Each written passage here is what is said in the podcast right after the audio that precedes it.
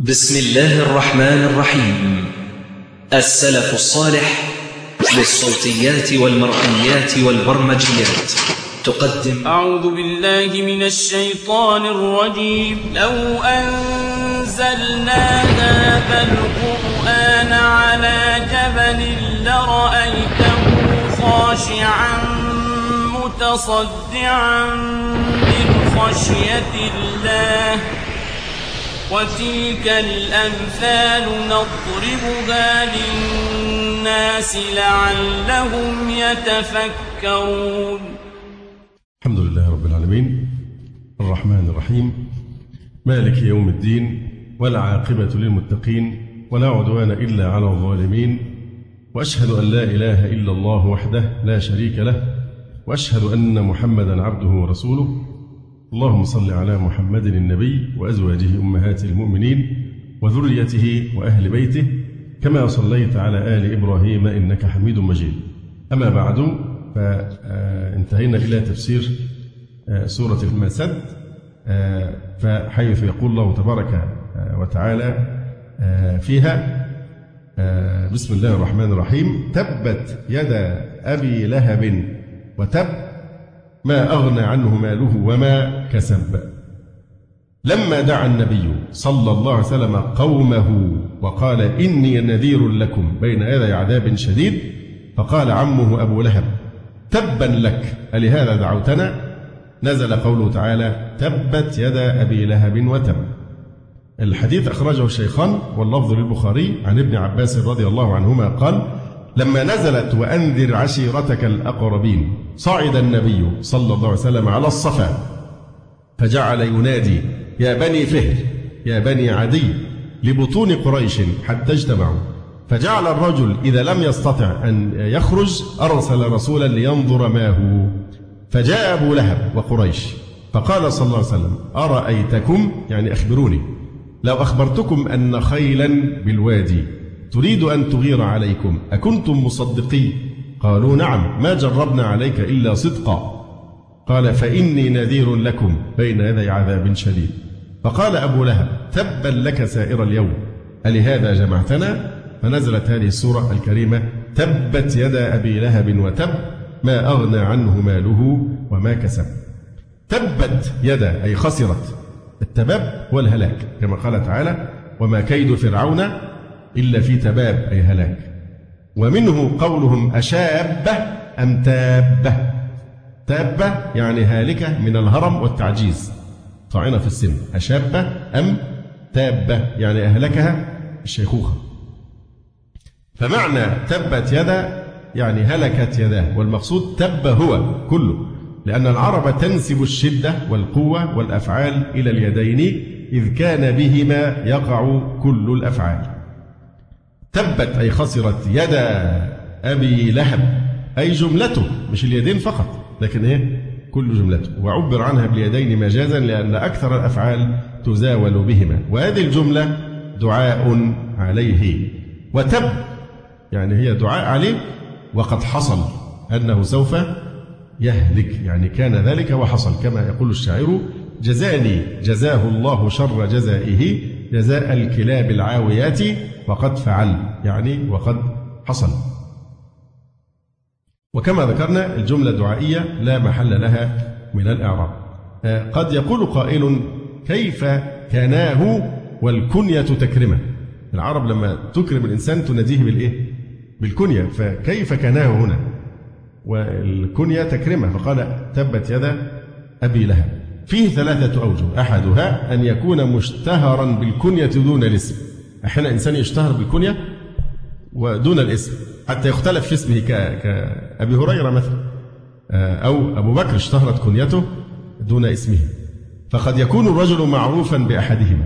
ولذلك تجري الكنية على الاسم والاسم على الكنية. عطف بيان.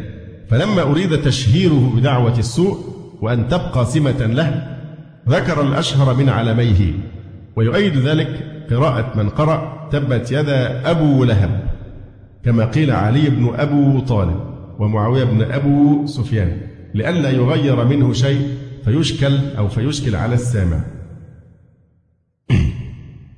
أيضا آه، قيل إن اسمه كان عبد العزى فعدل عنه إلى الكنية. أما الوجه الثالث فهو أنه لما كان من أهل النار ومآله وماله إلى نار ذات ذات آه، لهب وفقط حاله كنيته. يعني هو إيه؟ أبو لهب في الدنيا كنيته وهو أبو لهب في الآخرة سيعذب بالإيه؟ بنار ذات لهب. فكان جديرا بأن يذكر بها ويقال أبو لهب كما يقال أبو الشر للشرير وأبو الخير للخير. وكما كن رسول الله صلى الله عليه وسلم أبا المهلب أبا صفرة بصفرة كانت في وجهه. وقيل آه، كني بذلك لتلهب وجنتيه وإشراقهما. فيجوز أن يذكر أن يذكر ذلك تهكما به وبافتخاره بذلك. قوله تعالى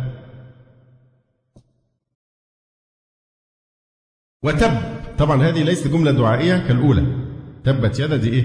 دعائية. أما هذه وتب فهذه جملة خبرية. يعني قد حصل له آه كما تقول أهلكه الله وقد أهلكه.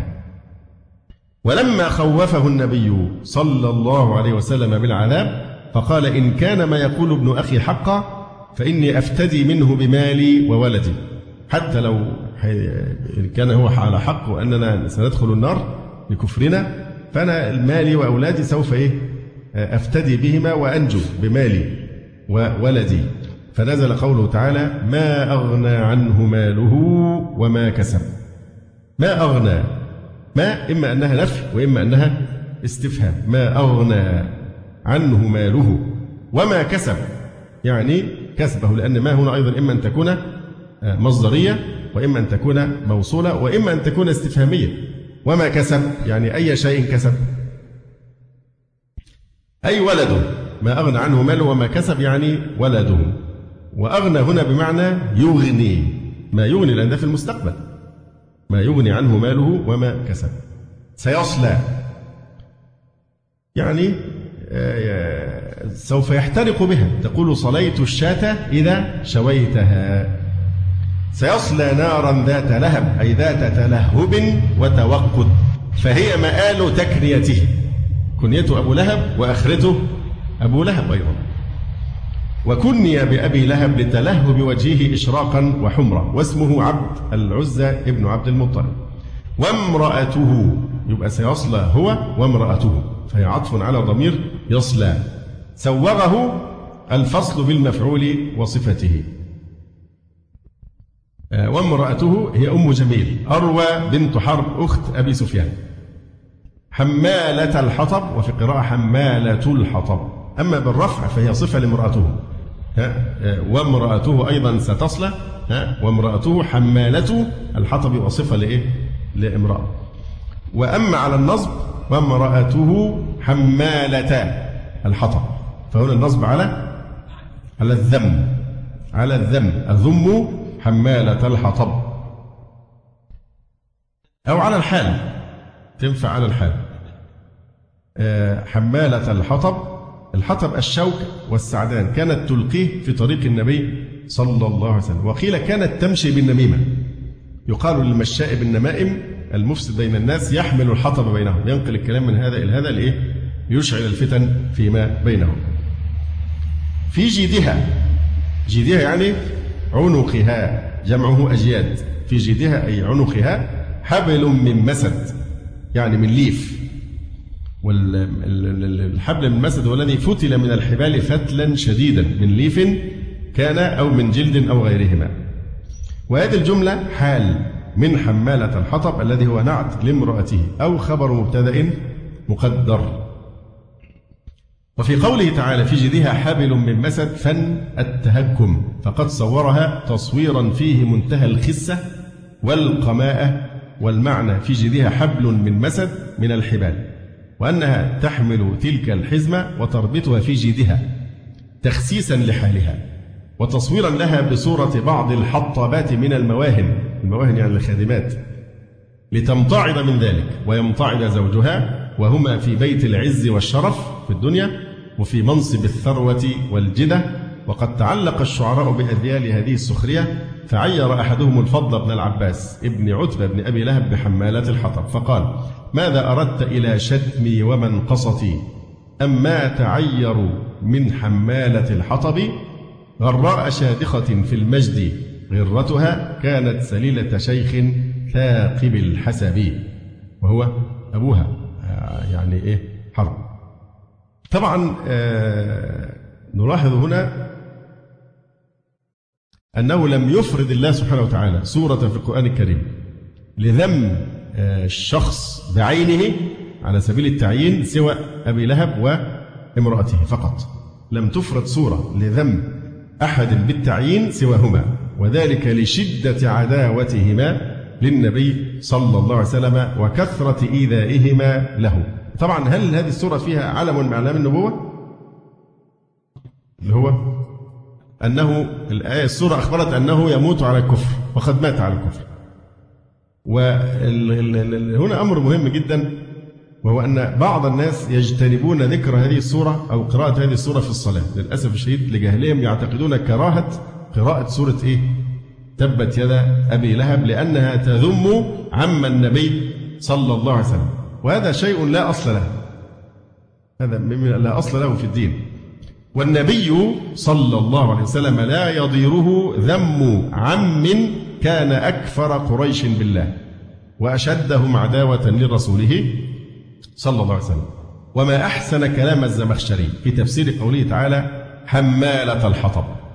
حكى القراءتين قراءة برفع حمالة آه، ونصبه.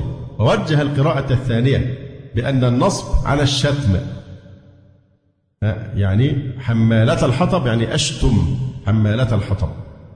قال وأنا أستحب هذه القراءة. هو الزمخشري بيفضل قراءة إيه؟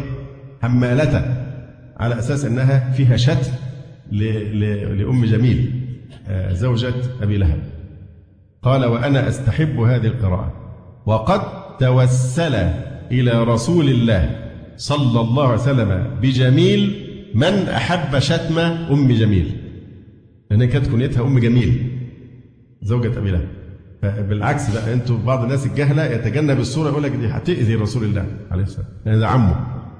والرسول صلى الله عليه وسلم هل يضيره أن يشتم عمه الذي كان أكثر قريش بالله وأشد الناس عداوة له؟ قياس قياس الولاء والبراء ليست القرابة وإنما العمل الصالح والإيمان.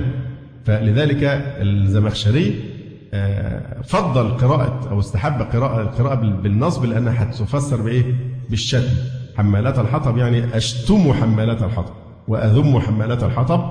فقال هذه العبارة الجميلة وأنا أستحب هذه القراءة. وقد توسل إلى رسول الله صلى الله عليه وسلم بجميل من أحب شتم أم جميل. أي نعم. وقال بعضهم قد توسل إلى النبي صلى الله عليه وسلم بسبب من أحب ذم أبي لهب. فلا داعي للتنطع وأن بعض الناس تحرج من قراءة هذه السورة يعني آه، الكريمة. يقول الحافظ ابن كثير وكانت زوجته من سادات نساء قريش وهي أم جميل واسمها أروى بنت حرب ابن أمية وهي أخت أبي سفيان وعمة معاوية. وكانت عونا لزوجها على كفره وجحوده وعناده. في جيدها حبل من مسد أي في عنقها حبل من الليف أي أنها في تكليف نفسها المشقة الفادحة. للإفساد بين الناس وتأريث نيران العداوة بينهم بمنزلة حامل الحطب الذي في عنقه حبل خشن يشد به ما حمله إلى عنقه حتى يستقل به. وهذه أشنع صورة تظهر بها امرأة تحمل الحطب. مع الآية في رقبتها يعني وفي عنقها حبل من الليف تشد به الحطب إلى كاهلها حتى تكاد تختنق به لأن الدخان بيطلع بقى على وجهها ويخنقها. وقد أنزل الله في أبي لهب وفي زوجته هذه السورة ليكون مثلا يعتبر به من يعادي ما أنزل الله على نبيه مطاوعة لهواه. وإثارا لما ألفه من العقائد والعوائد والأعمال واغترارا بما عنده من الأموال وبما له من الصولة أو من المنزلة في قلوب الرجال وأنه لا تغني عنه أمواله ولا أعماله شيئا وسيصلى ما يصلى. نسأل الله العافية. أقول قولي هذا وأستغفر الله لي ولكم. سبحانك اللهم ربنا وبحمدك أشهد أن لا إله إلا أنت أستغفرك وأتوب إليك. جزى الله فضيلة الشيخ خير الجزاء ونسأل الله جل وعلا أن يرفع مكانة الشيخ في المهديين وأن يجعله علما من أعلام الهدى والدين. ولا تنسونا وتنسوا الشيخ من دعوة صادقة بظهر الغيب. وتقبلوا تحيات إخوانكم في تسجيلات السلف الصالح بالإسكندرية. هاتف رقم صفر ثلاثة فاصل أربعة تسعة. أربعة سبعة ستة خمسة اثنان. وتليفون محمول صفر عشرة واحد ستة أربعة واحد تسعة ثمانية صفر. والسلام عليكم ورحمة الله وبركاته.